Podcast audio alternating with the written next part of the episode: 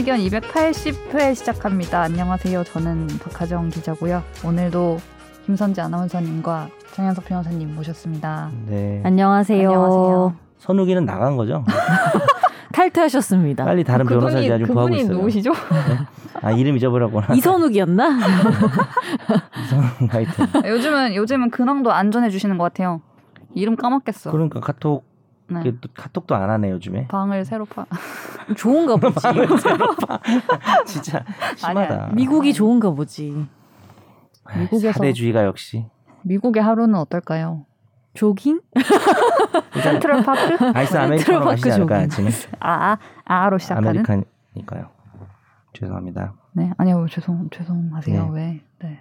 죄송할 만해요. 왜요? 썩은 드립은 응당 미안함을 느껴야 합니다. 썩은 가- 아메리카노. 어. 가차 없이 또 썩었다는 네. 표현으로 또. 아메 아메 언제 정도 됩니까?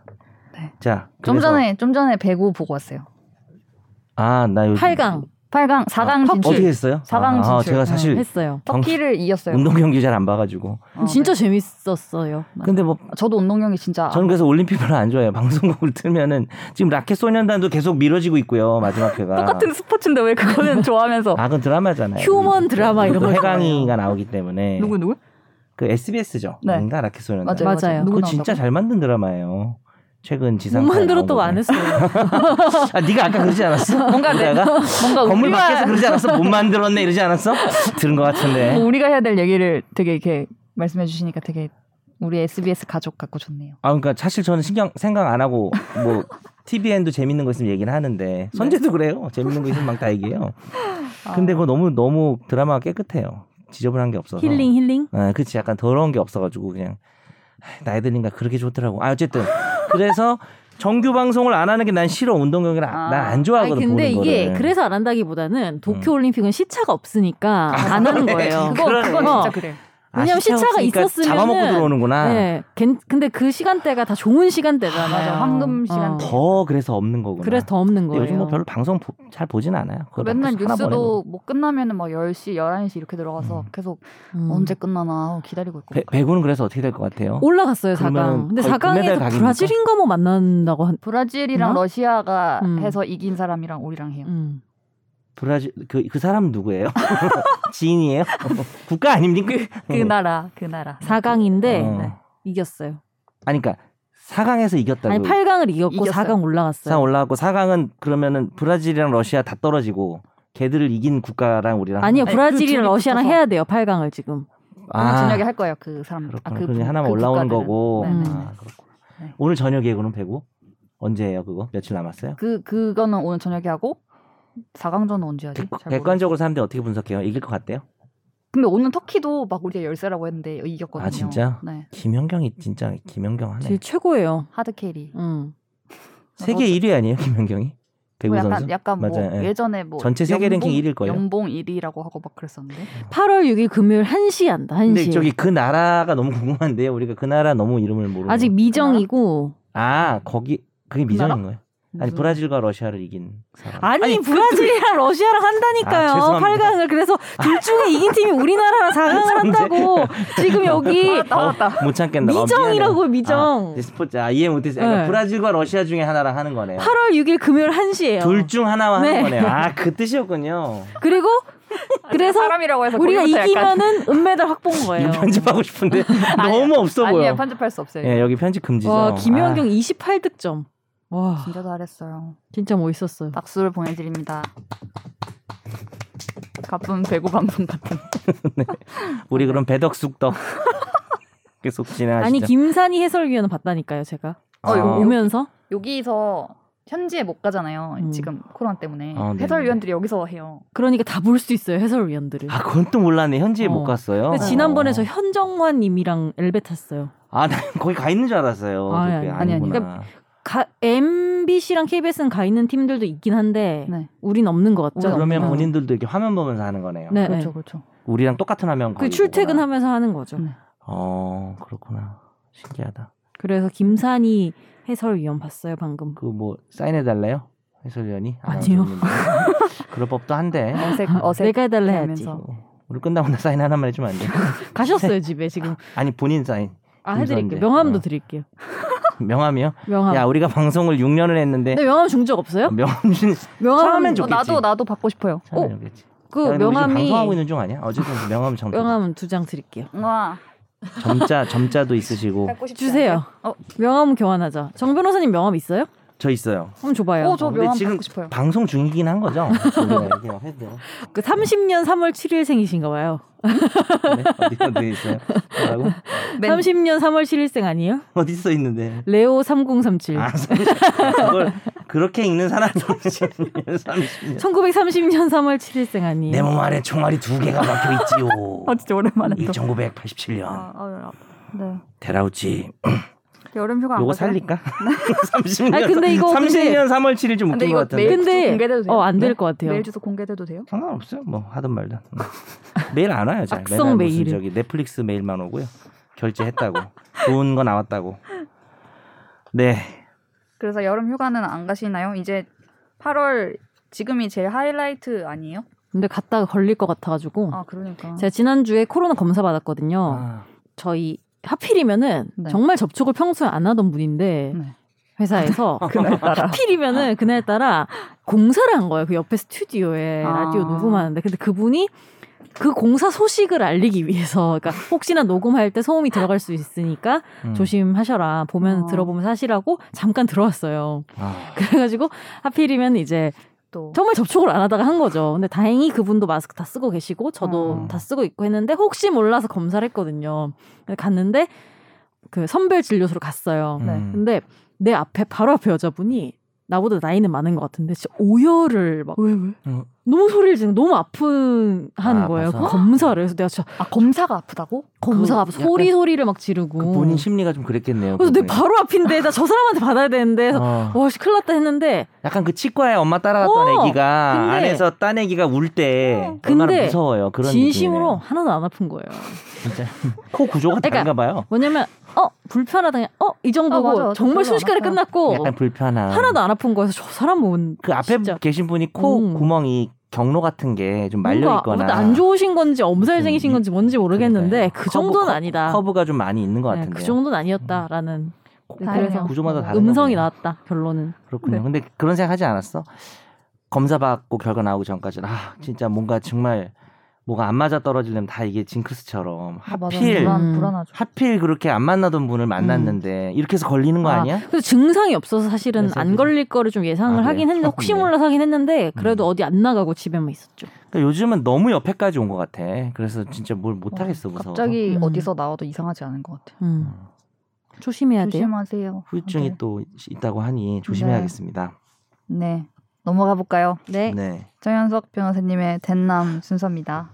네. 네. 지금 제가 이거 아까 판결문 보다가 이거 안 해가지고. 아직도 저 탭에 적용을 못했어요. 아니야 아니야. 아직도 탭을 쓸줄 그렇지 몰라. 않아. 그 종이를 꺼내는 것보다 그렇지 느린 않아. 속도로 탭을 아니, 쓰는 사람이 돼. 어디 있어요 아니, 아니, 세상에. 지금, 지금 꺼낼게 꺼낼게. 지금도 아직까지 못 꺼내셨다는. 거? 꺼낼지 몰라. 이게 네. 한글 한글 네. 파일이라서 아, 여기다 아. 칠을 못하니까 제가 PDF로 드린다고 그, 했었는데. 그래서 맞아요. 근데 PDF로 지금 저장은 안 하고 그냥 읽겠습니다. 갈게요. 네. 뭐 이걸 자르든 안 자르든. 네. 떼떼레떼떼 무건의 낭이님이 달아주셨습니다. 갈매기가 장염에 걸린다니 흐흐흐 학력고사 330점 넘기신 분 말씀이니 믿어봅니다. 아니 무건의 낭이님 약간 인싸되겠는데요. 이게 거의 거르지 않고 남겨주세요 댓글을. 그저 아, 그때 한번 이번 주도 남기세요. 이 갈매기 장염은 제가 이제 매운 새우깡을 주면 갈매기 장염 걸린다는 정말 맥락 없는 그 조나단이라는 분이었죠. 소송한 분이 그래서 갈매기 조나단 이런 식으로 됐었고요. 학력고사는 335점쯤 되는데 이게 좀 구체적으로 써주시지. 아, 알겠습니다. 진짜 잘 잘 기억하시네요. 네, 이런 거를 댓글- 좀 저번에 음. 들었는데도 까먹었는데. 그래요. 네이버 댓글을 제가 다 읽을게요. 그러면 네. 템레이님이 달아주셨습니다. 예전에 빨간색은 왕족들만 사용 가능한 색상이라 함부로 사용하면 큰일 난다. 플러스 일제 강점기 시절 실제로 빨간 줄을 그었다. 이 두 가지 의미가 있는 것으로 알았습니다. 선재 아나운서님 지나가듯 사실적시라고 하시는 거 똑똑히 들었습니다. 판사들도 프로라고 하긴 하더군요. 자주는 못 들어봤지만 저나 제 동기들, 동료들은 그런 거 좀 오글거려서 그냥 이름 부릅니다. 이름이 김프로면 어떡합니까? 자, 아오 뭔가 좀 그래요. 괜히 연수원 나오고 나서 초창기엔 좀 그랬던 것 같은데 어느 순간부터 쓰지 않게 되더군요. 사실 적시 마음에 담아두겠습니다. 계속 그게 남나 봐요. 저 머리 좋아요. 근데 저는 웃긴 게 템레이님은 이제 자기가 변호사라는 걸 숨기지 않기로 하셨나 봐요. 예.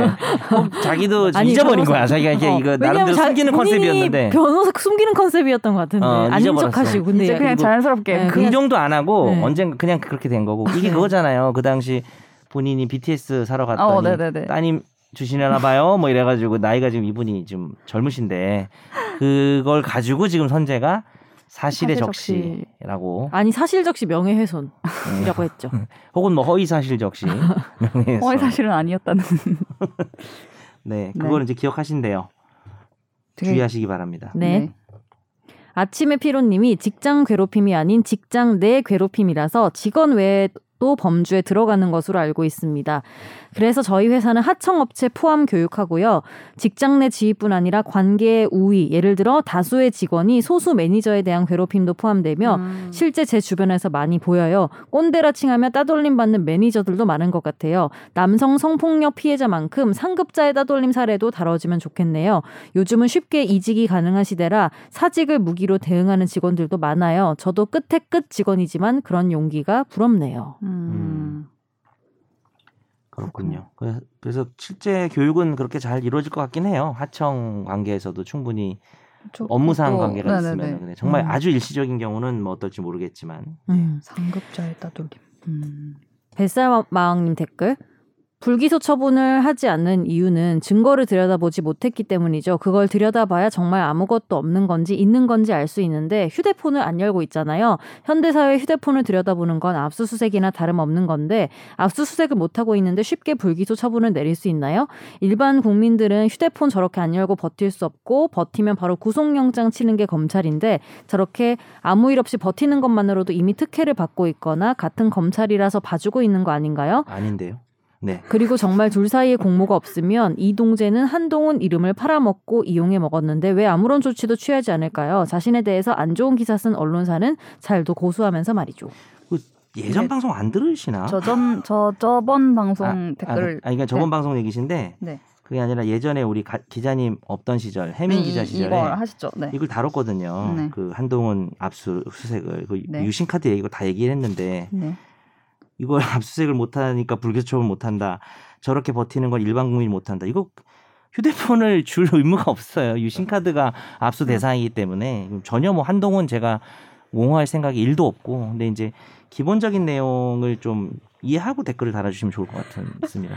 그래서 이때 이후에 막 뭐 비밀번호 비밀번호 해제법 만든다고 막 그렇죠. 그런 이야기가. 나온 것 자체가 그게 없으니까 할 수 없는 거죠. 그러니까 일반인들도 마찬가지예요. 유심에 대한 압수가 들어오면 유심을 주면 돼요. 내가 왜 휴대폰을 줍니까? 그러니까 음. 이거는 한동훈이 문제가 아니라 우리가 알고 있어야 되는 거예요. 음. 휴대폰을 줄 이유가 없고 이걸 뭐 버티는 게 특혜라서 버티는 거 절대 아닙니다. 그거는 저 웃긴 얘기 하나 해드릴까요? 네. 음, 안 웃기기만 해. 핸드폰 FaceTime으로 열잖아요 요즘에는. 근데 제 노트북 컴퓨터가 뭐 되게 좋은 노트북이에요. 제 기준에서 되게 비싼. 갑자기 노트북이에요. 자랑을 한다고?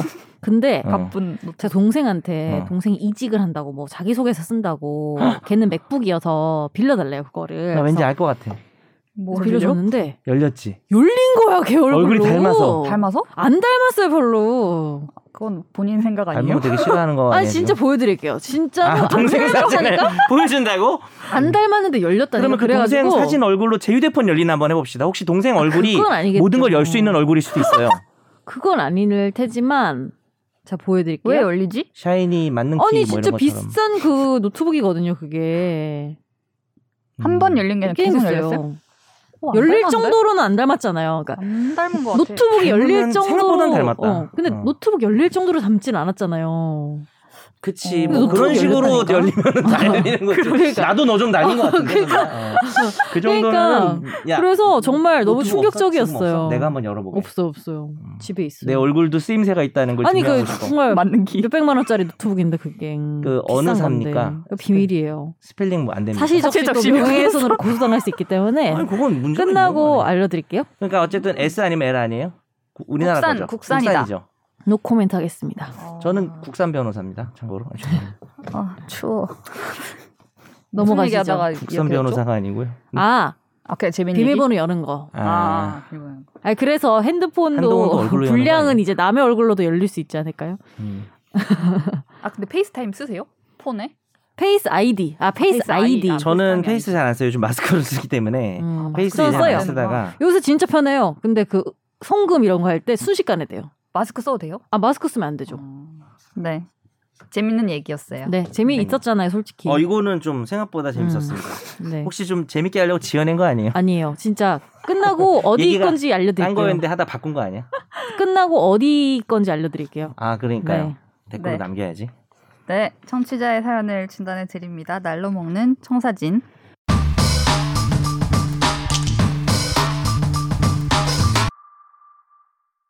답답한 마음에 메일했습니다. 임찬종 기자님 계실 때부터 애청자였지만 특별히 사연이 여기에 소개될 거를 한 번도 생각하지 않았을 만큼 법과는 무관하게 살아간다 생각했는데 막상 제가 사기를 당하고 나니 도움을 청할 곳이 없어 답답한 마음에 메일 보냅니다. 간단하게 말하자면 인터넷 물품 판매 사기를 당해 경찰에 신고를 한 상태입니다. 원래는 G마켓에 다이슨 청소기를 주문했는데 다음날 연락이 와서 물건이 품절되었으니 도매 업체를 통해 직접 구입하라고 카카오톡 아이디를 알려주더군요. 그래서 연락을 했고 음. 사업자 등록증을 보여주면서 지방 업체이니 계좌 이체를 하면 물건을 보내주겠다고 했습니다. G마켓 판매 업자와도 통화했고 안심하고 거래해도 좋다는 말에 입금을 했는데 업체 쪽에서 부가세를 입금하지 않아서 오류가 났다고 하면서 입금액이 잘못돼서 거래를 진행할 수 없다고 했습니다. 여기서 의심을 했어야 하는데 저렴한 가격에 구입할 수 있다는 생각에 크게 의심하지 않고 추가로 입금을 하면 시스템 오류가 풀려서 전액 환불된다는 말에 다시 입금을 했습니다. 그랬더니 이번엔 이 오류를 풀기 위해 보증금을 입금해야 한다고 하더군요. 음. 정말 귀신에 홀린 사람처럼 요구하는 금액을 모두 입금했고 수차례 이런저런 핑계를 대며 보증금, 최대 출금액, 연동 수수료 등의 사유로 이체를 요구했고 어느새 금액이 1억 원에 이르렀습니다. 어떡해. 입금한 계좌도 10개가 넘었고요. 무조건 전액 환불되나 보증 시간이 있어서 입금이 지체되면 수수료도 올라간다는 말에 정신줄 놓고 입금하다가 예적금, 카드론, 마이너스 통장 돈까지 모두 입금하고 나서야 뭔가 잘못되었다는 것을 깨달았습니다. 그때서야 아차 싶어서 신고를 했는데 이미 제가 입금한 계좌에서 동일한 사기 신고가 들어와서 사건을 수사 중이라고 하더라고요. 대화 내용, 입출 내역, 사건 경위 등을 작성했는데 해당 관할로 사건을 이관해서 수사를 진행할 예정이니 집으로 돌아가서 기다리라는 답변을 듣고 돌아왔습니다. 음. 집에 와서 알아보니 보이스피싱의 경우에는 계좌 지급 정지 및 환불이 가능하지만 물품 사기의 경우에는 추가로 할 수 있는 일이 아무것도 없더라고요. 여기서 더 화가 나고 억장이 무너지는 건 제가 경찰에 신고한 걸 모르는 사기꾼이 다시 연락이 와서 또 수수료 오류가 걸려서 풀어야 한다고 사기를 치더라고요. 와. 경찰에서는 더 이상 연락하지도 받지도 말고 대응하지 말라고 해서 한바탕 요구를 퍼붓고 차단했는데 마음만 더 무너집니다. 제가 하고 싶은 질문은 보이스피싱 계좌 지급 정지, 연동 계좌 조회 등 다양한 조치를 할 수 있도록 법적으로 규정을 해놓았는데 왜 온라인 판매 사기에 대해선 아무런 법적 규정이 없는 건가요? 그리고 경찰서에서는 이런 사기의 경우 범인을 잡아도 돈을 돌려받기가 힘들 거라며 인터넷을 통해 구제 방법을 알아보라고 했는데 사기 피해에 대한 구제 방법이 있나요? 끝으로 경찰에 신고는 했지만 아직 잡히진 않았습니다. 이럴 경우 제가 변호사에게 도움을 요청할 사안이 있을까요? 음. 그래요. 마음이 무거 무거워지네요. 음. 어떻게 너무 피해액이 피해 너무. 커, 너무 커요. 근데 이게 네. 남들이 들을 때는 그렇게 여러 번을 응. 어 그렇게 큰 돈이 나가지 정창청 경찰도 지금 네. 사실 피해자를 비난하면 안 되는데 그런 음. 생각이 좀 들 수가 있잖아요. 네. 어, 좀 이렇게 어 바보같이 넋놓고 근데 이게 사람이 그쪽에서 워낙에 이 뭐랄까 트랩을 만들어 가지고 이렇게 가져오기 때문에 뭔가에 혹하면은 충분히 뭐 꼭 연세 있으시거나 이런 분 아니어도 이런 일을 네. 당하는 저도 젊은 친구들도 많이 봤어요. 아니 그리고 어떤 범죄든 피해자 탓을 하면 안 되죠. 네. 너무 본인 탓을 하지 뭐 피해자가. 이런 피해를 당하지 않도록 이제 우리가 주의 주의를 음. 하는 뭐 측면과는 별개로 이미 범죄를 당한 사람한테 지금 그러니까 근데 경찰도 이제 답답하니까 얘기한 것 같긴 한데 음, 네. 그런 얘기 들으면 더 마음이 안 좋으시겠어요. 아 근데 이제 신고를 했는데 또 전화 와서 또 이러면 진짜 진짜 열받겠다. 정말 진짜. 죽여버리고 싶을 것 같은데 이게 사실 뭐 여쭤 질문하신 부분이 이제 전기통신 금융사기 피해 방지 및 피해금 환급에 관한 특별법이 어. 특별법이에요. 네. 2020년 이제 5월에 좀 개정이 되고 이게 제정된 것도 사실 얼마 안 된 걸로 알고 있어요. 음. 제가 뭐 정확한 연도는 모르겠지만 그래서 이 법 같은 경우는 그 보이스 피싱의 경우에만 계좌 지급 정지를 음. 간편하게 할 수 있게 해놓은 겁니다. 음. 아. 그래서 우리가 무슨 범죄 뭐 여러 가지 다양한 범죄를 당했다고 해서 경찰에 신고하고 그거 계좌 정지합시다 이렇게 해서 할 수 있는 건 아니에요. 음. 음, 그런 건 아니고 음, 뭐 민사적으로 가서 이제 계좌 가압류 같은 건 할 수 있지만은 그렇게 되려면은 내가 왜 이런 일을 당했는지 경위를 다 써서 내고 판사가 음. 그걸 가지고 뭐 가압류 결정 내려지고 이렇게 하는데 뭐 아무리 빨라도 일주일은 걸리고요. 네. 이런 사건에서 뭐 일주일 정도 있다가 계좌가 묶인다고 해봐야 돈은 이미 빠져나갔기 때문에 사실 제가 이야기를 해봐야 그건 좀 무의미한 얘기고 음. 좀 저도 마음이 아픈데 이거는 현실이 그런 거라서 저도 뭔가 해결책을 드리면 좋잖아요. 근데 어 이렇게 물품 거래 뭐 앞으로 우리가 이걸 예방하기 위한 방지에 대해서는 좀 몇 가지 말씀드릴 수 있는 내용이 있는데 지금 우리 상담을 주신 상- 어, 네. 질문을 보내주신 이 그 우리 청취자분께는 딱히 지금 드릴 말씀은 없고 어. 이게 사실 이제 이거 이런 얘기는 있어요. 뭐냐면 이제 이미 또 지나간 일이고 해서 이제 지금 이 사연을 우리가 읽을 정도면 지금 한참 지났기 때문에 네. 이미 돈이 다 나갔어요. 그래서 뭐 계좌를 정지해도 지금은 사실 소용이 없긴 한데 뭐 일선에서는 그런 얘기도 있어요. 보이스피싱만 계좌를 정지해 주니까 예를 들어 물품 사기나 이런 경우에 네. 그냥 보이스피싱이라고 해라. 아. 그러면 이제 그쪽에서 계좌 정지가 나오면 네. 그 가해자 놈이 네. 어 이거 보이스피싱 아니다라고 항변을 하면은 풀리지만 그럴 어. 리는 없잖아요. 범죄 저지른 놈이 아우 저는 보이스피싱이 아니고 물품 사기입니다. 뭐 이럴 리는 없기 때문에 일단은 정지시켜라라는 얘기도 있는데 이것도 좀 위험한 게 이 법이 만들어지면서 역으로 계좌 지급 정지가 악용되는 음, 맞아, 사례들이 있어. 있어서 맞아 맞아. 어, 허위로 계좌 지급 정지를 신청한 사람이 또 3년 이하의 징역 뭐 이런 처벌 규정이 있어요. 그래가지고 좀 애매해요. 제가 지금 말씀드리는 음. 거는 왜냐하면은 사건에 따라서는 보이스 피싱이냐라는 정의에 어, 명확하게 해당하는지에 대해서는 좀 어, 논란이 있을 수 있거든요. 어, 네. 이것도 말로 막 현혹시켜가지고 입금시키게 만든. 그 보이스가 나온다고 다 보이스 피싱은 아니고요. 아, 네. 어차피 목소, 목소리는 다 나오니까. 네. 그래서 이제 네. 전기통신을 이용해서 기망 공갈을 해서 재산상 이익을 취하거나 해야 되는데 이 이제 전기통신에 해당하는 건 또 전기통신 사업법에 있는 여러 가지 이제 매체들이 있거든요. 근데 물품 거래를 하고 뭐 전화해가지고 거기랑 돈을 보내고 이렇게 또 직거래하고 그러니까 여기서 여기서 핵심 포인트는 뭐냐면 도매 업체를 통해서 직접 구입하라고 카카오 아이디를 올려 올, 알려주는 순간 멈춰야 돼요 여기서 음. 멈춰 음. 이렇게 돼야 됩니다. 이거는 무슨 말? 이거는 이렇게 할 리가 없어요. 이렇게 음. 할 리가 없고 특히 금액이 싸다 여기서 의심을 해야 되는 거고 다만 이제 좀 몇 가지 제가 생각나는 것만 말씀드려 볼게요. G마켓 판매 업자, 업자와 통화를 했고 믿을 만하니까 안심하고 거래를 해도 좋다는 말한 게 제가 좀 걸려요. 이 포인트가 걸리는데 이게 실제 G마켓 직원이랑 통화를 실제로 한 거면 그럼 이거는 G마켓 쪽에 책임이 있을 수가 있어요. 음. 어, 거기랑 거래해도 된다. 직접 거래해도 된다고 얘기했기 때문에 원래 이 대형 그 인터넷 쇼핑몰들은 다 직거래 하지 말라고 지금 경고 문구 엄청 붙어 있거든요. 이런 사례가 음. 있기 때문에 다만 이제 제가 우려되는 거는 이 지마켓 어, 판매업자 내지는 뭐 이게 이 사람이 지마켓 직원이 아니거나 네. 그 다음에 이 사기치는 놈들이 그냥 그 사람이 인 것처럼 이렇게 해가지고 연결한 게 아닌가라는 생각은 좀 들어요. 그래서 이게 음. 만약에 G마켓 소속된 직원이 이렇게 얘기를 했으면은 네. 어, 이 나쁜 놈은 나쁜 놈이고 이런 플랫폼을 통해서 내가 사기를 당했을 때 원래 대형 쇼핑몰 업체들이 책임 다 안 지거든요. 근데 거기 해당 직원이 뭐 그 업체랑 직접 거래도 된다고 만약에 말을 했다면은 그거는 G마켓 쪽에 책임 물을 수는 있어요. 음. 근데 아마 이 사건이 여러 가지 다른 변수를 고려했을 때 그렇게 될 가능성이 높지는 않은 것 같고 뭐 그런 정도 지금 이분 입장에서는 뻔한 얘기는 할 수 있습니다. 뭐 당연히 이 사기범 상대로 여러 가지 형사 고소도 하셨고 범인이 잡힐 수 있고 민사 소송도 해서 돈도 받아야 되지만 그게 뭐 현실적으로 이런 놈들이 돈 다 빼돌리고 하기 때문에 실제로 돈이 보존될 방법은 잘 없고 그래서 오히려 어 지마켓이 연관이 돼 있는 지마켓 너무 특정 업체를 너무 얘기했나 어쨌든 이 대형 쇼핑몰 플랫폼 자체가 연관이 돼 있으면은 왜 이런 식으로 하느냐. 걔들도 실시간 모니터링 하거든요. 지마 이런 뭐 옥션 이런 데서. 근데 이제 이거 걔들이 다 잡아낼 수는 없으니까 책임을 지진 않아요. 근데 만약에 업체에서 여기 믿어도 된다. 이랬으면 이제 책임을 음. 물을 수 있겠죠. 음. 너무 안타깝다. 이렇게 신고는 했지만 범인이 안 잡히고 나한테 연락은 왔고 이럴 때 내가 변호사를 선임해야 하면 그 변호사님이 할 수 있는 건 특별히 없, 별로 없는 좀. 것 같아요. 아까 그것도 음. 물어보셨네요. 변호사 선임을 해도 뭐 조금 편해질 수는 있겠죠. 근데 음. 지금 돈이 많이 나갔는데 변호사 네. 비용까지 또 나가가지고 변호사 비용을 많이 줘도 그 돈을 찾을 수가 있는 가능성을 변호사가 가져올 수 있다면은 돈을 줘야죠. 근데 음. 그런 사건이 아니어가지고 네. 뭐 상담 정도 이쪽 전문으로 음. 하는 사기 전문 변호사 이런 게 있거든요. 네네. 저는 아니고요. 저는 사기를 좀 치는 국산. 국산 변호사님. 사기 국산 변호사입니다. 그거 괜찮은데 뭐 국선 변호사가 아니고요.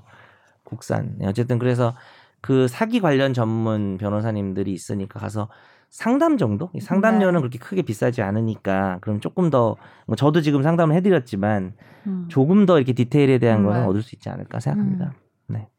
저 나쁜 생각이 괴롭힌다고 하셨는데 너무 자신을 탓하시지 마시길 바랍니다. 네. 그러니까 이게 뭐 제가 할 얘기는 아니지만 저는 이런 일 있으면은 그냥 잊어버리거든요. 저도 진짜 막 몇백만 원 손해 보고 이럴 때가 있어. 요 이분에 비할 건 아닌데 네. 우리가 몇백만 원도 크잖아요. 그죠. 근데 이제 그거를 생각하는 게 내가 이중 피해를 입는 것 같아서 아 어떤 그 멘탈에 오는 네. 그 데미지로 그쵸. 더. 뭐 계약 잘못해서 몇 천만 원 손해 본 적도 있구나. 그런 것도 그냥 저는 네. 근데 그게 이제 제 뇌가 그게 좀 되는 것 같아요. 제가 좀 잊어버리고 망각을 단순한 잘 하시는군요. 그러니까 망각을 잘해요. 음. 그래서 그게 좀 되는데 이분한테 그렇게 조언하는 건 좀 아닌 것 같죠. 망각이 아니 안 다이슨 되겠죠? 청소기가 그리고 이게 단위가 크잖아요. 다이슨 청소기가 다이슨이 원래 얼마쯤 하죠? 비싸지 않아요? 한 100만 원 해요? 엄청 비싼 걸로 알고 있는데 어. 그래서 금방 금액이 커지는 것 같아요. 어. 근데 그래도 이게 하, 몇 배가 된 거야 도대체 아무리 그렇다 해도 그죠? 1억 가까운 돈이면 제가 볼 때 뭐 한 8천, 9천 이 정도 되신 것 같은데 마음이 아파요. 일단, 일단 잡혀야 뭐 뭐그 그러니까요. 다음에 뭐가 미안해요. 되겠죠? 도움을 도움을 못 드려서 네. 이거는 뭐 경찰이 뭐 일하기 싫어서 그렇게 얘기하는 거 아니잖아요. 네. 경찰이 얘기하는 대로 실제로 방법이 근데 없습니다. 만약에 어디 돈을 발견을 한다면 음. 가능성이 낮긴 하지만 네. 돌려받을 수 있어요? 돈을 그러니까 이 범죄자의 범인, 어, 계좌에 대해서 음. 뭐 그러면은 민사 소송하면은 이기니까 음. 그 돈을 집행하면 받을 수 있죠. 근데 기간이 오래 걸리는 거고 그 음. 사 그때까지 그러니까 그 계좌를 가압류를 넣어야 돼요. 그그 음. 만약에 그 범인이 김선욱이야. 보이스 피싱 범이. 음. 근데 김선욱 명의 계좌가 있어. 음. 어 그러면은 가압류 넣으면 아까 말한 것처럼 한 일주일 정도 있으면 나오니까 가압류를 묶어두고 그 다음에 이제 소송을 받을 수가 있는데 또 문제는 아, 자꾸 문제만 얘기하기 싫은데 피해자들이 많을 거 아니에요. 음. 아. 나눠서 그래가지고 아. 예, 나눠서 가져갈 것이기 때문에 음. 헉, 금액이 얼마 안 될 겁니다. 그 아까 제가 보이스 피싱은 지급 정지가 된다 그랬잖아요. 네.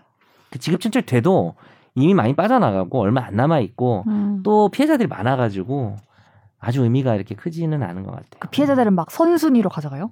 아니요, 완전히 당하자. 동일 순입니다. 근데 어. 이제 뭐 저- 절차 구제 절차 총 과정인데 뭐 자세한 거 생략하더라도 그 과정까지 나도 피해봤어요라고 신고를 안 하면은 그 사람 빠지는 거죠. 네, 네. 신고된 사람들은 순서와 상관이 없습니다. 음. 그래서 채권자 평등의 원칙이라 그래서 어. 음. 네. 여기서 갑자기 법률 퀴즈. 어. 정현석에 대한 채권자 박하정, 최다희, 김선재가 있다. 이들이 뭐 금액이 1억, 2억, 3억이다. 그러면은 평등하기 때문에 내 내가 돈 안 갚으면 내 재산에서 똑같이 뜯어가는데 이제 1억, 2억, 3억이면 예를 들어서 1대 2대 3으로 뜯어간단 말이에요. 그죠? 네. 퀴즈는 뭘 내려고 그랬었지? 1대2대 3으로 뜯어가는지 1대1대 1로 뜯어가는지 물어볼래 했겠죠. 3억이 제일 1등으로 가져가나? 그러면 퀴즈를 바꿔서 아니야 그렇지 않아요. 어 이런 사람이 있었네 걸려드네 퀴즈 낼 걸. 어제 1대 2대 3으로 뭘- 가져가는데 뭘 내려고 했던 이, 이게 평등한 거거든요, 이게. 왜냐면 자기 금액에 비례하는 거니까.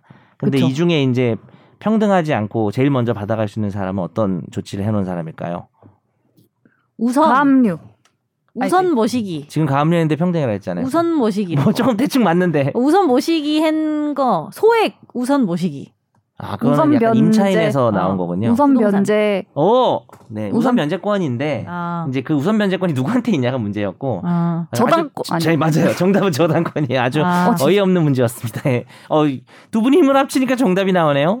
최종 의견, 최종 의견, 최종 의견으로 오세요. 근데 어쨌든 오랜만에 저 헛웃음을 본 그러니까 것 이제. 저당권을 설정해 놓으면 예를 들어 최다희가 저당권 설정해 놨다. 그러면 이제 최다희 지금 깜짝 놀랐어. 딴짓하다.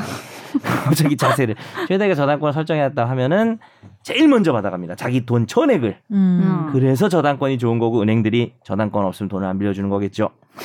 그러니까 은행 입장에서 할 일은 저 사람 부동산이 가치가 시가가 떨어질 우려가 있냐만 계산하면 되는 거예요. 근데 이분도 저당권 같은 거 할 수 있어요?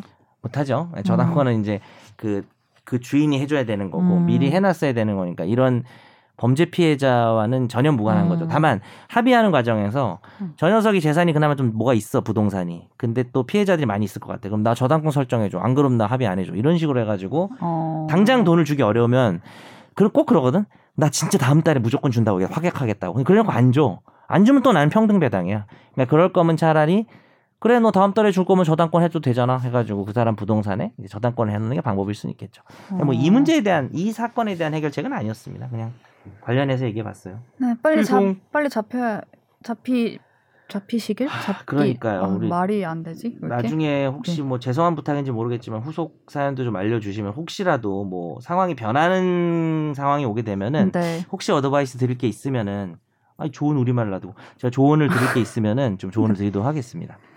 네, 힘내시고요. 다음으로 넘어가겠습니다. 어쩌다 마주친 판결.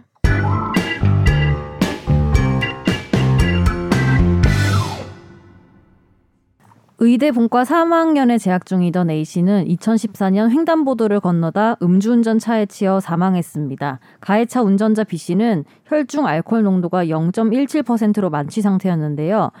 이 A 씨의 유족 측은 사고가 안 났다면 A 씨는 대학 졸업 뒤 의사 국가 시험에 합격해서 65세까지 의사로서 수입을 얻을 수 있었을 거라며 DB 손해보험을 상대로 손해배상 청구 소송을 냈습니다.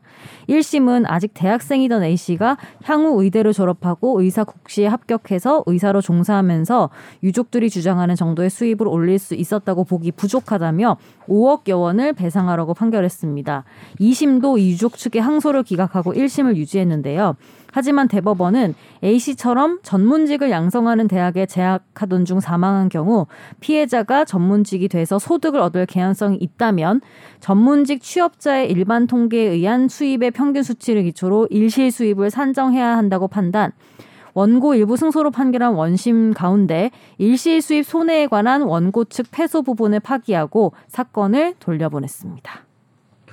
그건 정말 나름 되게 충격적인 판결이었고 제가 보기에는 일단은 뭐 간단 기초 지식을 드리고 한번 생각을 여쭤보겠습니다. 기초 지식은 근데 다 아시는 걸 거예요. 왜냐하면 우리가 다뤘던 건데 이제 일실 수입이라고 하죠. 일실 네. 수입. 그래서 일실 수입은 사고를 당했을 때 어, 내가 그것 때문에 죽거나 죽으면 이제 앞으로 노동을 못 하고 돈을 못 버는 거고 장애가 생기면 내가 50% 장애면은 보통 와, 만약에 내 월급이 300이었다. 그러면 이제 앞으로 이 사람은 남은 퇴직할 때까지 150 받는다고 계산해 가지고 그럼 150을 못 받는 거잖아요.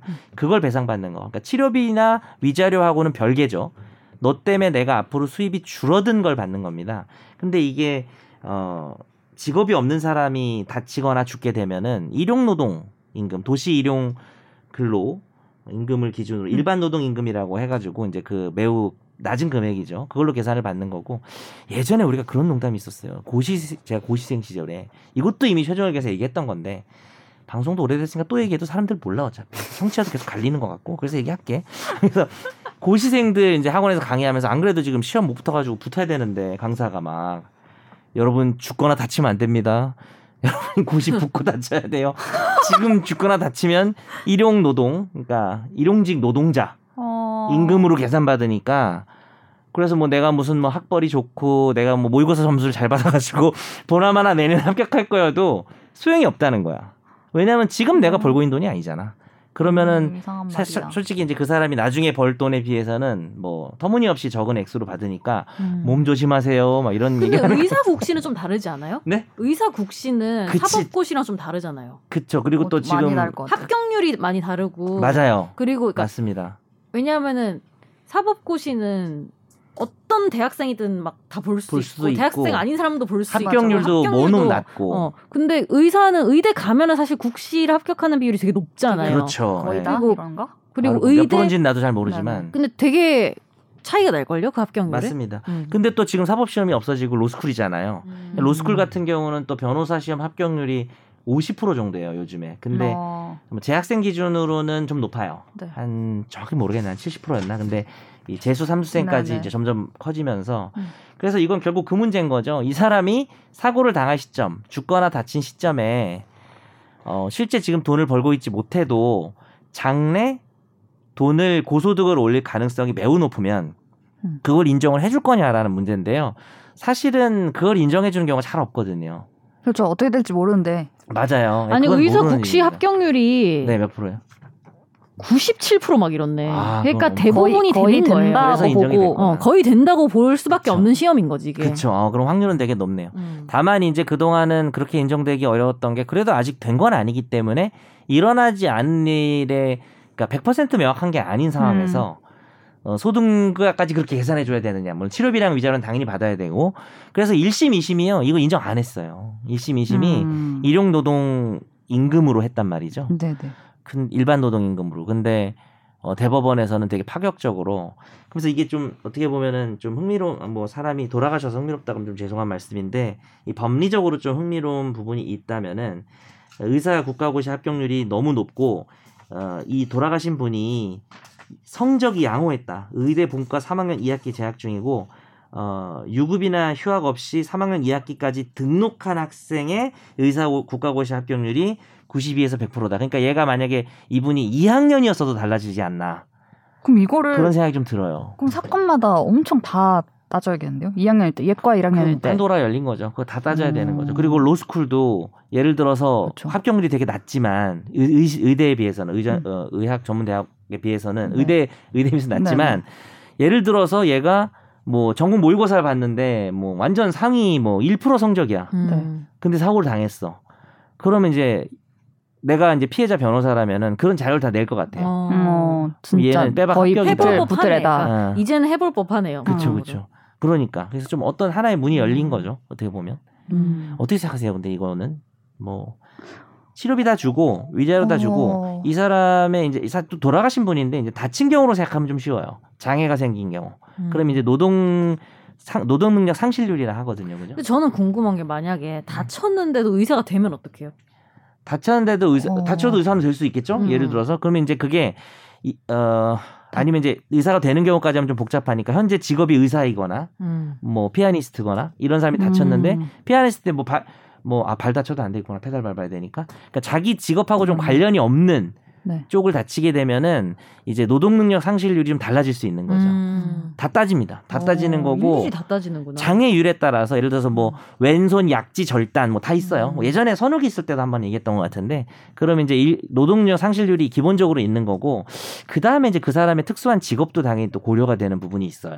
예. 어, 그래가지고 느낌이 느낌이 묘하네요. 음. 이게 뭔가 이 사람은 돈을 얼마쯤 벌 사람, 이 사람은 돈을 뭐 요만큼 벌 사람 평생 봤을 때 그쵸. 이렇게 다 평가하는 거잖아요. 음. 그게 좀 서글프죠. 어, 약간 네, 좀 그런 근데. 뭐 안할 심지어 나- 안할 이게 수는 없죠. 여튼간에 돌아가신 음. 분이 쓰는 돈도 아니고 남은 가족들이 쓰는 아, 뭐, 네, 그렇- 돈이니까 그렇긴 사실은. 그러니까 받게 되는 그렇긴 하죠. 돈이니까. 근데 뭐 상속도 있고 또 어쩔 수 없죠. 손해액을 계산해야 되니까. 근데 이제 하정 기자 말은 그런 것 같아. 요 약간 뭐 죽음의 가치를 매길 수 없는 건데. 뭐 약간 약간 그런 느낌의 네, 뭐 어떤 그런 생각은 들죠. 네. 뭐 내가- 대상은 정확히 내가 수습 음. 수습 기자일 때 무슨 일이 있었으면 내가 몇 년 차 기자일 때 무슨 일이 있었으면 다른 다 거죠. 다를 음. 근데 지금 이미 몇 년 차? 기자인데 뭐, 뭐 다쳤다 예를 들어서 네. 누군가가 그러면은 뭐 기자가 일반적으로 그 이후에 봉급이 오르잖아요. 네. 그런 건 다 계산을 합니다. 근데 음. 이거는 그러면은 보험사에서 주나 봐요, 이 돈은? 그렇죠. 뭐 이게 음. 지금 사고 사고 낸 사고 낸쪽 교통사고니까. 보험사. 음. 예, 네. 그쪽이 보험사 이름이 나와 있네요. 음. 음.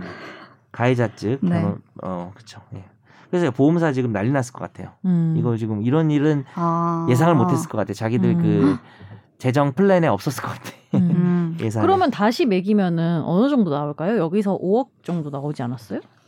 1심이 5억이었고 1심이 5억이었는데 더 늘어나라. 더 늘어나겠죠? 크게 그러면 늘어나죠. 음. 크게 늘어나죠. 왜냐하면 지금 이, 이분이 돌아가신 분이 젊잖아요. 음. 그러면은 저도 지금 계산은 잘 안 되는데 의사 일 그만둘 때까지를 일용 노동으로 하는 거랑 의사의 수익으로 평균 수익으로 하는 거랑이 지금 몇 그럼요. 년입니까? 뭐 잘은 몰라도 잘은 몰라도 한 40년은 될 거 아닙니까? 그죠? 음. 그러면 엄청난 금액 차이가 날 것 같아요. 와, 2014년에 사고가 있었는데 7년 7년 걸렸네요. 나오기까지 이런 판결이. 음. 어쨌든 유족들은 많이 슬프실 텐데 그나, 네. 뭐 그나마 조금 뭐 판결 네. 자체는 좀 유리하게 나오긴 했네요. 네. 네, 집중 탐구 시간으로 가보겠습니다. 집중 탐구. 영차 네. 지난주 넘어갈 때 뭐가 있어야 될 것 같다고 하셔가지고 그러니까 이런 건 뭔가- 없는 게 낫겠죠? 아니, 근데 되게 공격적으로 해주세요. 더 네. 어떻게 뭐 방금 어떻게 하셨죠? 영차 그랬는데 아, 영차 이렇게. 아, 본인이 하세요. 잘하네. 복식 호흡 하는데요, 보니까. 어. 네, 집중 탐구.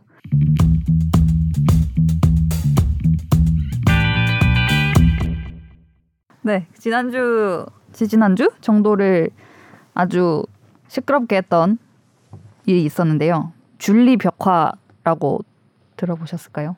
네. 그렇죠. 이게 윤석열 전 검찰총장의 부인인 김건희 씨를 비방하는 내용의 벽화인데요. 이게 7월 28일에 서울 종로구에 있는 한 서점 벽에 이 벽화가 그려졌습니다. 여러 그림으로 그려져 있었고 첫 번째, 두 번째 그림에 이제 여성 그림과 함께 또 어떤 뭐 하트표 이런 그림들이 있었고 줄리의 남자들이라는 제목 밑에 그 인물 이름들이 쭉 나열돼 있었어요.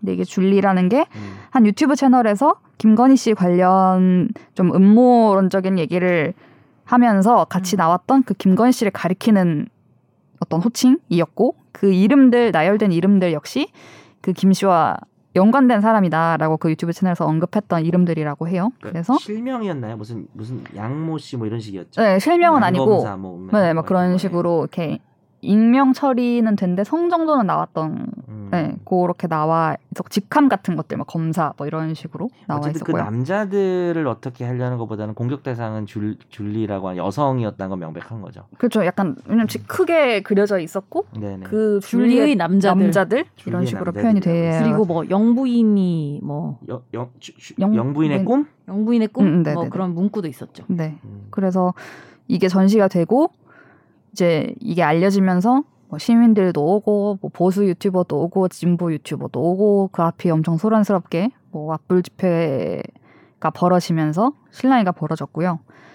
그래서 그 뒤에 그 건물주 서점 벽이었는데 서점 운영자이자 건물주예요. 그래서 그분이 그 문구들을 흰색 페인트로 덧칠을 했어요. 안 보이게 논란이 되니까. 놀- 너무 이게 좀 심했다고 네, 생각을 했는지 시끄러워지고 본인 스스로 네네 지웠고 대신에 현수막을 걸었어요 그 위에.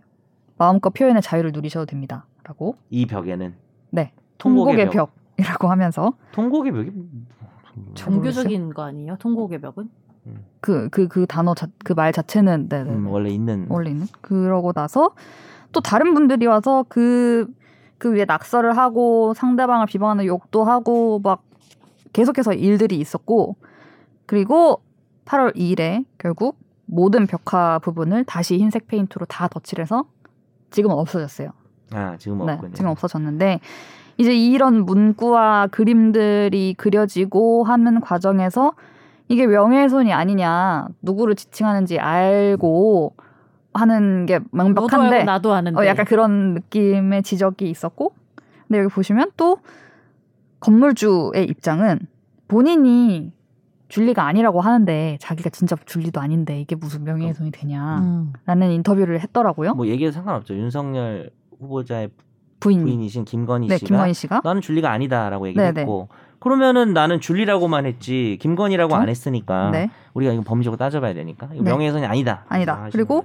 뭐 그 그 남 남성의 이름들 그 본인들이 나서서 아 어. 내가 관계가 있는 사람인데 나 이거 기분 나빠 나 명예훼손됐어라고 하지도 않고 뭐 그런 게 실체적으로 인정되지도 않는데 이게 무슨 명예훼손이냐 그래서 이런 얘기를 했죠. 어떻게 보면 이- 뭐 재밌다 그러면 저 김건희 씨 쪽에서는 기분 나쁘겠지만 이게 좀 되게 재밌는 얘기죠. 네가 줄리라는 걸 인정하면은 내가 이걸 철거하겠다. 네 넌 인정 안 하니까 나는 널 명예훼손한 게 아니다라는 되게 좀 이상 좀 궤변 같은 뭐 그런 네. 이상한 논리가 있었죠. 네. 그래서 이걸 가지고 이제 정치권으로까지 얘기가 번지면서 명예훼손이다 아니다 누군가를 특정한 거다 아니다 다들 보라고 한 거다 뭐 이런 음. 논란들이 벌어졌습니다. 민주당에서도 대체로 이건 좀 선을 넘었다는 분들도 계셨던 것 같고 네네 어떤 분들은 아 이건 표현의 자유 아니냐 약간 의견이 갈렸던 것 같아요. 네. 근데 이제 음. 조금 막 그날 바, 바로는 아니었는데 조금 시간이 지나고 당의 어떤 공식 입장 같은 거는 음. 뭐 표현의 자유도 중요하지만 음. 어떤 인격이 침해되는 거는 음. 어떤 선을 넘으면 안 되지 않냐 음. 뭐 이런 식의 입장은 나왔었어요. 네. 그래서 이거를 윤석열 총장 윤석열 후보 측에서는 법적인 대응을 하지 않겠다고 했습니다. 일단 네. 고소 고발을 안 하겠다는 네, 얘기겠죠. 안 하겠다고 하면서 그 특보를 맡고 있는 김경진 전 의원이라는 분이 코멘트를 한 것이 표현의 자유와 형법상의 모욕죄와 경계선상에 있는 문제다. 라고 했어요. 그리고 과거 박근혜 전 대통령 누드화 같은 것들도 표현의 자유로 강행이 되었다라고 언급을 했습니다. 굳이 이런 걸 가지고 형사상 고소 고발을 한 것도 우스운 일이다라고 말을 했고요. 그래서 이게 뭐 명예훼손이 되는가 라는 문제가 있고 네. 그럼 어느 선까지는 괜찮고 어느 선까지는 또 문제가 되고 이건 뭐 사실 개개 건마다 다른 문제긴 할 텐데 네. 참 보면서 어떠셨어요? 뭐 어떠기보다는 저는 네. 법률 정리를 좀 간단히 해야 될 어, 것 같으니. 명예훼손은 사실적시 그리고 네. 모욕죄는 김경진 의원은 전 의원 전 의원 어쨌든 전 모욕죄라고 얘기를 하셨는데 모욕죄는 사실적시 없는 것 그러니까 예전에 우리도 다룬 적이 있지만 너는 전과가 있어. 어 너는 장모 사건을 덮었어. 너는 음주 전과가 있어. 뭐 이런 것들 공평하게 두 분 다 얘기했습니다. 어 요런 것들은 이제 명예훼손이에요 원래는. 네. 맞아요. 네 네. 명예훼손이고 어 근데 이제 뭐 거기다 이제 뭐 개, 개자식아 개자식 정도 방송에 나가도 되겠죠? 아니면 또더 심한 욕들? 어 개의 자식 뭐 이런 식으로 하면은 아, 네. 그건 이제 사실적시가 아닌 거죠. 그거는 이제 모욕죄가 모욕. 되는 거고 이제 그걸 이제 사실적시로 했다 그러면 실제로 개가 나왔다. 뭐 이렇게 되면은 그게 사실적시인데 그게 아닌 이상 그러니까 네. 개 자식이란 말을 듣고 어 정말 개가 나왔나 봐 이렇게 생각 안 하잖아요. 안 그러니까 하죠. 사실적시가 없으면 추상적인 표현, 경멸적 표현을 모욕이라고 합니다. 그래서 이 사건은 뭐 사람들마다 명예훼손 모욕 얘기가 나오고 있는데 제가 벽화를 자세히 보진 못했지만은 명예훼손에 가까운 것 같아요. 사실적시. 음. 그러니까 그 당시에 이렇게 뭐 남자들이 있었다니까 똑같은 얘기를 해서 뭐 이러이러한 남자들과 여러 가지 관계가 있어서 뭐 관계가 남자 관계가 복잡하다. 너는 여자 관계가 복잡해. 뭐 이런 얘기는 사실 적시예요. 근데 너는 얼굴이 완전 바람둥이 같이 생겼는데 너는 불륜 저지르게 생겼어. 뭐 이런 얘기하면은 그건 또 모욕죄가 될 수 있어요. 좀 음, 다릅니다. 음, 음, 표현이. 음. 그러니까 이제 그렇게 생겼다. 뭐 이런 거니까 뭔가 사실을 적시하는 게 아니잖아요. 어, 그래서 이거는 일단은 명예훼손 쪽으로 좀 가까운 것 같아요. 그 왜냐하면 그 벽화 내용을 봤을 때 그 줄리의 남자들이라고 하고 이게 남자들 뭐 직업군들 다양하게 이렇게 나열이 돼 있잖아요. 그 표현이 좀 압축적이긴 한데 그래도 표현하고자 하는 게 뭔지는 알 것 같아요. 뭐 줄리라는 사람이 이렇게 많은 남자들과 관계가 있어서 관- 남자 관계가 복잡하다. 뭐 그렇게 보면 충분히 명예훼손에서 말하는 어, 구체적 사실의 적시가 될 수 있을 것 같습니다.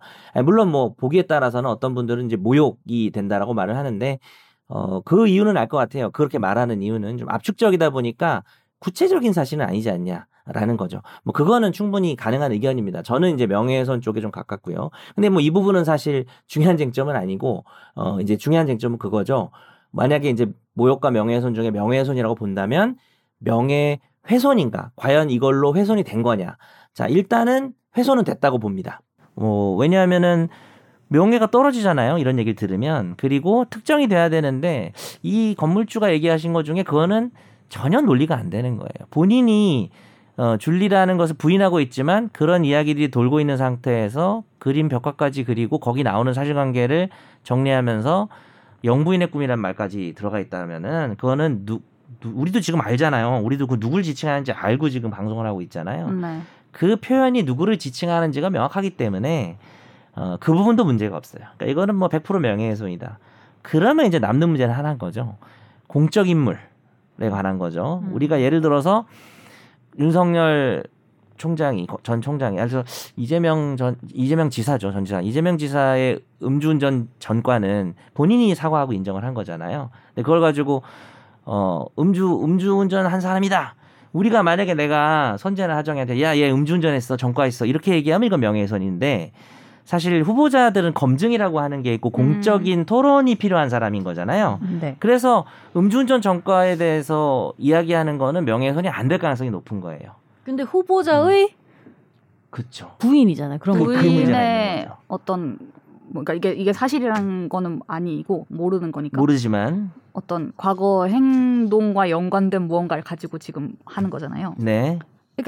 윤석열 전 총장이 그 의 명예를 뭐 훼손하는 윤석열의 여자들 아니, 뭐 이런 식으로 그러니까 윤석열의. 명예를 훼손하는 거냐, 김건희의 명예를 훼손하는 거냐의 관점에 따라서 되게 달라지지 않나요? 그쵸. 일단 이거는 아 그러니까 아 근데 그러니까 피해자 명확해요 김건희예요. 그러니까 뭐냐면은 네. 근데 이거를 그린 사람들의 목적은 그쵸. 예. 김건희가 아. 목적은 아니잖아요. 윤석열 그렇죠. 총장 전 총장이 목적인 거잖아요. 음, 그쵸, 사실은. 그쵸. 근데 그거는 그러니까- 정치적 목적이고. 그러니까 근데 그게 이제 내 말은 그래서 그게 어. 공적 인물이냐 아니냐를 따질 때 어, 그치. 음. 아, 맞아요. 중요한 얘기입니다. 그러니까 예를 들어서 대통령이 되고자 나서는 사람의 배우자, 그것이 네. 뭐 남편이든 아내든 그 사람에 대한 검증이 어느 정도 필요하냐의 문제와도 연결이 되는 거고. 음. 근데 예를 들어서 좀 또 얘기가 다를 것 같아요. 만약에 그 누구든 배우자 뭐 꼭 김건희 씨라고 얘기는 안 하고 누구라고 하더라도 배우자가 사기를 치고 다녀. 사람들한테 네, 어 개를 해가지고 갯돈을 들고 튀어 맨날. 네. 뭐 그런 의심이 충분해. 그러면 이거는 저는 얘기할 수 있다고 봐요. 벽화를 그려서. 그럴 수도 있다. 그러니까 배우자라고 하더라도 대통령의 배우자잖아요. 네. 어, 대통령의 배우자는 공적인 임무 배우자가 되려는 사람. 대통령 배우자뿐만이 아니라 배우자가 되려는 사람도 저는 어느 정도는 공적 인물이라고는 봐요. 근데 지금 이야기하고 있는 사실 내 적시가 대통령이 되고자 하는 사람의 배우자로서의 어떤 가치나 평가나 검증과 좀 음, 무관하지 그 않나. 음. 예. 물론 그거는 사람마다 다를 것 같아요. 그것이 사실이면 난 그런 사람의 배우자는 뽑지 않겠어라고 말하는 사람도 있겠죠. 뭐 어르신들이라든지 뭐 그런 쪽에 대해 생각이 좀 있는 사람은 그러겠죠.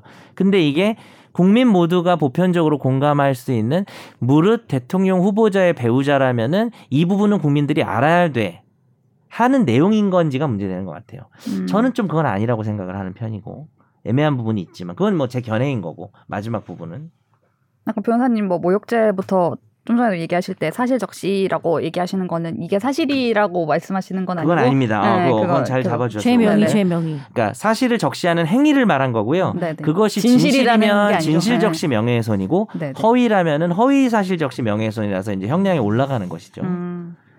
그래서 우리는 지금 이게 사실인지는 사실 솔직히 말해서 저는 조금도 관심이 없고요. 어, 이게 사실인지 여부에 대해서 어차피 우리가 네. 그걸 다루려는 방송은 아니니까 우리가 네네. 무슨 뭐 가로 세로 이런 건 아니잖아요. 그래서 저는 그것도 되는- 궁금했어. 이거 보면서 벽화를 그리잖아요. 이거 뭐 네모 세모 이런 겁니까? 우리 거 아니잖아요. 이딴 거 관심 없어요. 저도 궁금한 게 이분은 자기 건물에 그린 거잖아요. 네. 그렇죠. 근데 그게 아니고 나 그것도 궁금해서 내가 세입자인데 이 네. 건물에 그리는 케이스와 내가 내 건물에 그리는 케이스와 어, 그렇죠. 남의 건물에 그 그리는 케이스는 다 다른 다르죠. 거죠. 그러면 이제 위반이 확실한 위반이 하나가 되는 재물 거죠. 손괴. 음. 재물손괴 그죠? 근데 세입자인데 내 걸 그려. 그러니까 세입자인데 내가 세 들어가 있는 매장에 그려. 매장에 그것도- 그렸을 때 근데 그게 이런 거겠죠. 건물을 손상해서 할 정도면은 손괴죄인데 네. 이 매장을 하면 보통 이제 시설을 하잖아요. 음, 음. 도배도 하고 자기가 한 설치물 자기 거도 있어요. 자기 세입자 거 거기다 하는 거는 상관이 없죠. 그러면 이거는요? 재물손괴가 아니죠. 어, 이거 보고 화가 났어 반대편 사람들이. 그래서 가서 음. 몇 막- 개더 남았어 질문? 어쨌든 가서 있어서. 다 없앴어. 어. 줄리 벽화 다 펜치라고? 없앴어. 실제로 비슷한 일이 어, 일어났잖아요. 그러면은 그거는 어떤 죄목으로 걸리는 거예요? 그쵸. 이제 그것도 되게 중요한 이슈인데 예를 들어서 지금 건물주 소유의 벽이에요. 그러니까 네. 자기가 여기다 벽화. 그리는 거는 상관이 어. 없잖아요. 근데 여기다가 다른 사람이 그리는 거는 당연히 재물손괴죄예요. 음. 근데 문제는 뭐냐? 통곡의 벽이라며. 그러니까 와서 열어. 표현을 하라 그랬잖아요. 근데 음. 그 표현이 예를 들어서 소유자 마음이기 때문에 윤석열 비난하는 것만 표현할 수 있습니다. 그것도 자기 마음이에요. 그렇게 하면 그 벽에는 이제 윤석열에 대한 비판만 해야 돼요. 근데 제가 알기로는 그냥 이곳은 뭐 여러분이 음. 표현을 하라 그랬기 때문에 누구라도 표현한 자기가 자기 재물 손괴를 허용을 한 거기 때문에 이건 음. 범죄가 될 수가 없어요, 사실. 음. 어. 다만 이제 요런 이슈가 또 있어요. 표현을 하라 그랬는데 예를 들어서 뭐 벽, 벽을 깨거나 음. 아. 어, 난 현대 미술인데? 뭐 이러면서 박사를 내거나 아니면은 표현이 아니라 이거를 그냥 확 지워버렸다. 페인트를 다 아. 발라서. 근데 이게 되게 애매한 게 난 이것도 표현인데? 난 이거를 막는 것도 내 표현이다. 나의 의사 표현이지. 예, 그러니까.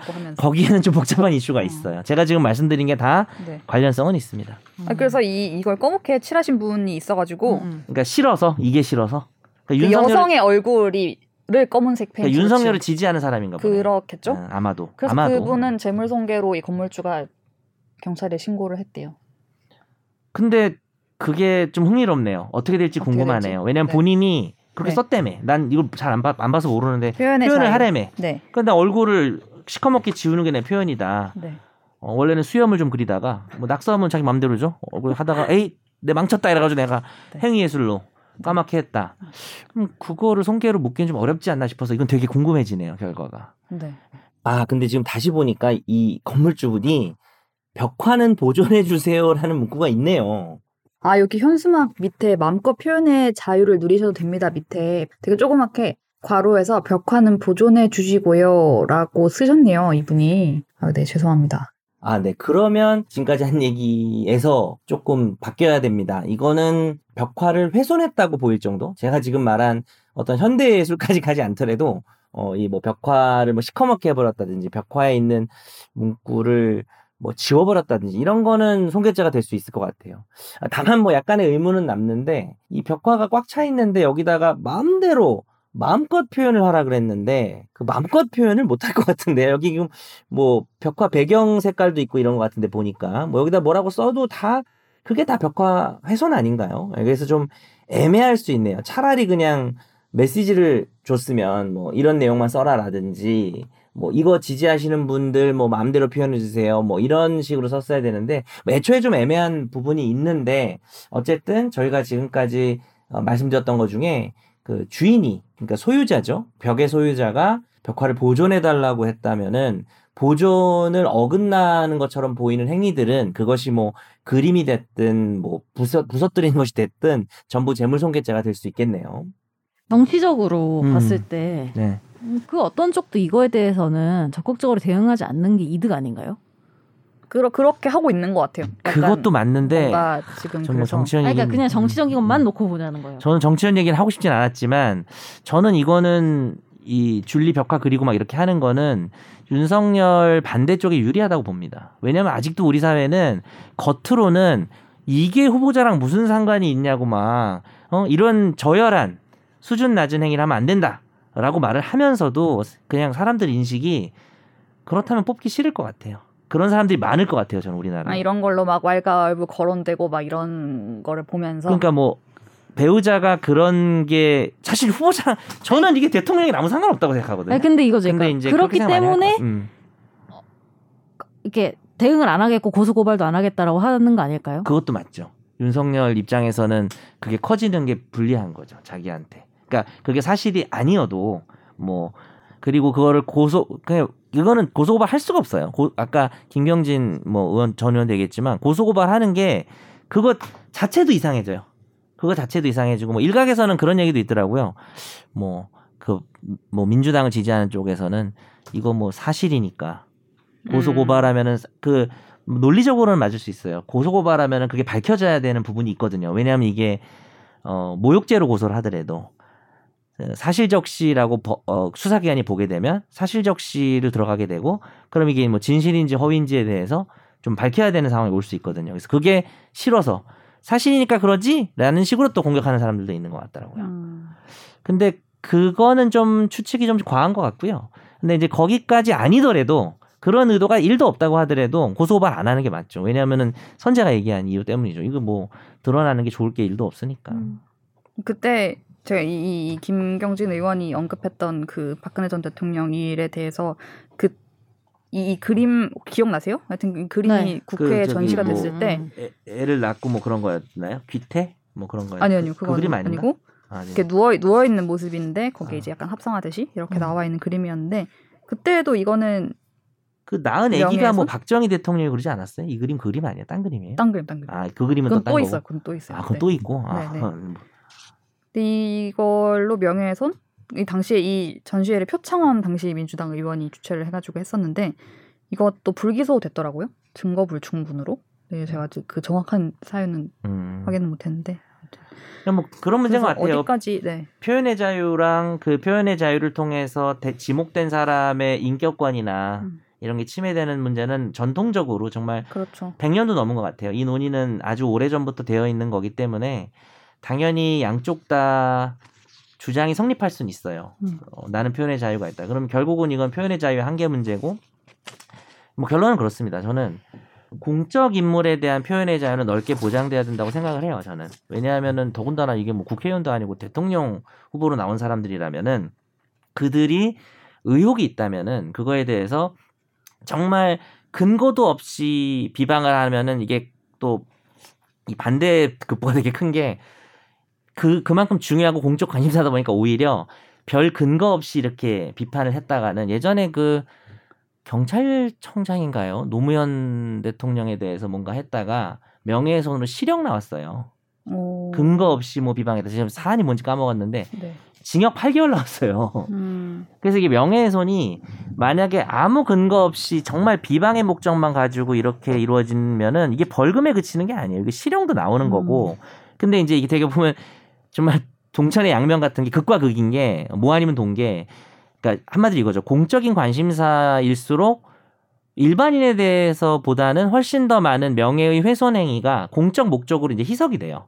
음. 후보자 검증이 필요하니까 야 너 전과 있는 거 아니야? 너 무슨 너 검찰총장 있을 때 뭐 뭐라 뭐까 무마시키고 사건 그러지 않았어? 이런 것이 어느 정도 근거가 있다면 의혹을 제기할 수 있다 이- 있는 거고 저는 그건 맞다고 생각해요. 후보자에 대한 비판이 자유로워야 되기 때문에 민주주의 국가에서 아니 왜냐면 누가 대통령이 되는지 정말 중요하잖아요. 그 사람이 우리가. 몰랐던 무슨 문제가 있으면 안 되기 때문에 그래서 그건 그런데 이제 이 문제는 이제 선을 넘은 거냐 안 넘은 거의 문제인 네. 거죠. 저는 배우자도 중요하다고 봐요. 배우자가 사기치고 다닌다? 그런 거는 좀 저는 중요하죠. 검증할 필요 있다고 봐요. 근데 어 뭐 사실 별로 언급하고 싶진 않은데 여기서 이야기된 어떤 남자 관계나 뭐 사실 그 사실적시라고 하는 내용들이 전혀 무의미하다고 저는 생각해요. 요 부분은 생각이 다를 수 있습니다. 여긴 변호사로 말하는 게 아니고 대통령을 뽑을 때 그 사람의 배우자의 사생활이 어떤지가 중요한가요? 저는 저는 전혀 안 중요하다고 생각하거든요. 그래서 만약에 이게 사건으로 가게 되면 어떻게 될 그리고 이게 그 다른 사람들이 누가 고발했어요, 이거. 이게 보수 단체가 네, 고발을 했기 때문에 했어요. 수사를 하겠죠. 수사는 하는 거예요. 다만 이제 또 반의사 불벌죄이기 때문에 아. 그러니까 이런 거죠. 김건희 씨가 고소를 안 해도 수사는 진행이 돼요. 친고죄가 아니니까. 근데 반의사 불벌죄라서 나서서 하지 맙시다. 하지 마세요. 이거 사실 윤석열이 할 문제가 아니라 김건희가 할 네. 문제거든요. 김건희 씨가 아, 저 이거 처벌 원하지 않지만 하지 마세요. 이러면 멈추는 거예요. 음. 근데 그냥 아무것도 안 하고 있으면 진행이 되는 거죠. 진행이 되면은 결과가 어떻게 나올지 좀 궁금하긴 한데 저는 이거는 처벌 가능성이 좀 있다고 생각합니다. 왜냐하면은 그러니까 약간 판결문이 좀 약간 보이는데 어, 요즘 궁예가 됐나 한쪽 눈을 가리고 판결문 그럴 것 같아요. 공적 관심사가 아니다고 할 것 같아요. 그러니까 배우자라면은 확실히 윤석열 본인보다는 좀 약해지기 때문에 그렇게까지 검증의 필요성이 강도가 높지 않아요. 근데 그렇다 해도 그게 뭐 뭐 이 사람이 무슨 아까도 얘기했지만 누가 봐도 범죄를 저지르고 다녔다. 그런 사람이 그 대통령의 배우자가 되면 안 되잖아요. 그래서 그런 거는 좀 그리고 근거가 좀 있다. 의심스럽다. 그러면 그거는 저는 표현할 수 있다고 봐요, 벽화에. 근데 남자 관계가 복잡하다? 뭐 그런 직업을 가지고 있었다? 그 의미가 있나요? 근데 이제 아까 제가 말했죠. 이게 아이러니인 게 사람들한테 의미가 있는 것 같아요. 뭐 의미가 있다고 그렇다고 하면 안 뽑는 생각하시는- 사람들이 되게 네네. 많아요. 그러니까 그 저희 부모님만 해도 그 뭐 예를 들어서 그 누구를 지지하는지는 제가 뭐 얘기하기가 좀 애매하지만 아 그러면 좀 그렇지 않나 뭐 이러시더라고요. 근데 막상 많은 사람들이 속으로 그렇게 생각할 것도 같아요. 그래서 어떤 이런 거에 대한 비판, 비방, 지적 이런 게 있다라고 표현한 방식도 네, 좀 어떤가 하는 생각도 들고, 그러니까 그림을 그렸잖아요. 지금은 뭐 네. 누구의 남자들 뭐 이렇게 해가지고 표현한 방식이 오히려 만약에 진짜 그런 걸 주장하고 싶으면 음, 자기가 이런 거. 있었는데 이렇게 해서 음. 내가 듣기로 아니면 내가 아는 사람이 이렇게 만났다고 하더라 뭐 이런 식으로 표현했으면 또 다를 수도 있지 않을까 그렇죠. 저는 이런 생각도 들고 자 이거 쓰면서 제가 외국의 뭐 뉴스 하나를 본 게 그 프랑스에서 음. 지금 백신을 막 사람들이 안 맞으니까 대통령이 마크롱 대통령이 음. 백신을 거의 무조건 맞으라는 무슨 지침 뭐 음, 거의 약간 그런 그런 거? 거를 음. 냈는데 어떤 큰 광고판을 가진 어떤 사람이 그게 마음에 안 드는 거예요. 내 내 자유를 침해한다 국가가 이래가지고 마크롱을 히틀러에 합성해서 이렇게 엄청 큰 옥의 광고판을 달았어요. 그런 건 전혀 문제가 없죠. 그래서 이제 마크롱. 마크롱 쪽인지 하여튼 정부 쪽인지에서 그 사람을 고소를 했어요. 이게 너무 너무 큰 비, 비방이다 뭐 이런 취지로. 네네. 그래서 그것도 그, 그 표현의 방식을 어떤 식으로 하는가에 따라서 또 결과가 다르게 나오겠구나 그럴 것 같아요. 하는 생각도 또이좀 문제는 뭐 여성 저는 이거는 뭐 사적인 주체지만 네네. 이걸 한 사람이 근데 그런 건 있을 것 같아요. 이 그러니까 법과 정치가 이렇게 교묘하게 지금 같이 가는 영역이잖아요. 이런 네. 것들이 그런 것들이 그래서 예를 들면 이런 것도 있을 것 같아요. 처벌받는 걸 감수하고 하겠다라고 정치적으로 선택을 할수 있는 거예요, 사실은. 그렇죠. 그러니까 그런. 그러니까, 그러니까 이, 이 의사 그것이 벌어지고 그 이후에 일련의 사건들이 여러 가지가 좀좀 섞여 있어가지고 음. 이게 물론 뭐 명예훼손이냐 아니냐 따지는 것도 뭐 중요한 의미일 수도 있지만 네. 사실은 좀 더 멀리 떨어져서 음, 생각해 네네. 보면은 우리는 법률 팟캐스트지만 네. 네. 뭐 관련이 되니까 얘기할 수밖에 없죠. 그렇죠. 그래서 그런 것들이 그냥 섞여 있는 것 같아요. 그래서 주체들이 행동하는 것도 다 네. 음. 제가 볼 때는 그 잽싸게 지우신 것도 계속 이렇게 내비두면은 반성도 안 하고 물론 이게 무죄가 될 가능성도 없진 않은데요. 만약에 이제 유죄가 될 때 이렇게 공적으로 관심 큰 관심사에 대해서 이렇게 여성 혐오까지 들어간 표현으로 어 이렇게 했을 때는 이게 좀 큰 생각보다는 무거운 형벌이 나올 수가 있거든요. 음. 그래서 이분 잽싸게 지우셔가지고 벌금형 정도 나오지 않을까. 뭐 불기소가 될 가능성도 뭐 없진 않고요. 네. 뭐 그렇습니다. 차라리 뭐 윤석열 후보를 비판을 하고 싶으면 요즘 비판할 게 되게 많거든요. 그런 거를 비판하면 좋은데 이 선거라는 게 어, 실제로 뭐가 유리한지 그치, 왜냐하면은 사실은. 되게 합리적이고 논리적인 글 한 편을 써서 퍼뜨리는 것과. 자극적이 말도 안 되고 뭐 말이 되든 안 되든 뭐 자극적인 좋아요. 그런 거 사실은 그러니까 그게 제가 아까도 얘기했지만 그 법적 법적으로 뭐가 낫다 이건 사실은 우리는 따지지만 사실은 좀 더 멀리서 떨어져 생각해 보면은 처벌 받더라도 맞아. 이런 것들을 하겠다라고 하면 할 말 없는 거예요 사실은 정치적으로 보면서 아 무슨 뭐 이네 막 이러면서 그냥 되게 자극적이잖아요. 그게 효과가 더 좋은 거야. 근데 우리가 여기서 생각해 볼 거는 정치의 수준인 거죠. 사실은 그죠? 그래서 저는 이 부분 이 줄리 관련해 가지고 아 표현의 자유니까 된다고 얘기하는 그러니까 개, 개인은 그럴 수 있는데 뭐 당직자나 그런 사람들이 이건 표현의 자유가 이분은 된다고 하는 사람들은 좀 이해가 안 돼요. 사 사 적인 부분에 있으시는 분이니까 그린 분이 그렇죠. 뭐 자기가 진 죄가 있으면 처벌받으면 되는 거고 그냥 뭐 그러면 되는데 음 좀 뒷맛이 쓸쓸하군요. 네. 씁쓸함을 남기는. 네. 오늘 뭔가 법률부터 정치 아 원래 우리 한. 줄평 하기로 하지 않았어요? 어. 그거 없앨까요? 저도 한 준비. 안 해왔어요. 한 줄평 먼저 하세요. 나 준비 안 해왔어요. 한 줄평. 아 괜히 얘기했네요. 하자고. 씁쓸함이 남는다. 뭐 이렇게 이거 이 마지막에 좀 이 뭐랄까 날카롭게 이렇게 탁 하고 정처 마무리하는 없이 얘기한 거 좀 잘라주세요. 우리 너무 너무 방송이. 저는 다시 있어요. 저한 네. 줄평 있어요. 아, 한 줄평 있습니까? 네. 결국에는 유권자가 똑똑해져야 된다. 음. 어... 잘하네. 한 줄평 한- 안 했으면 큰일 날 뻔했네. 그러니까 별- 그게 뭐 그게 뭐 벽화든 뭐 저쪽에서 이쪽에서 뭐 싸우는 거든 뭐, 뭐 어떤 사안이 펼쳐져도 유권자가 똑똑하고 현명하면은 음. 이상한 짓 못한다. 정치인들이. 박수를 치고 끝내야 될 것 같습니다. 역시 ENF 나 ENFJ예요. 제 같네요. 어, 별점은 몇 개인가요 오늘 우리 김선 모르겠어요 그건. 오늘 방송 별점 오늘 없어요? 방송 이따가 별점. 듣고 한번 제가 판단할게요. 드립 점수랑 저기 법률 법률 주제 가치 그다음에 법, 법적 해결 법적 해결도 어, 해결도 오늘 좀 낮은 것 같은데 아 이상입니다. 네 네 고생하셨습니다. 알겠습니다. 다음 주에 또 재밌는 뵐게요. 주제로. 네. 감사합니다. 나도 법률 전문가 세상만 사법으로 재밌게 풀어내는 여기는 최종 의견 최종 의견 최종 의견 최종 의견으로 오세요 고품격 법률 팟캐스트.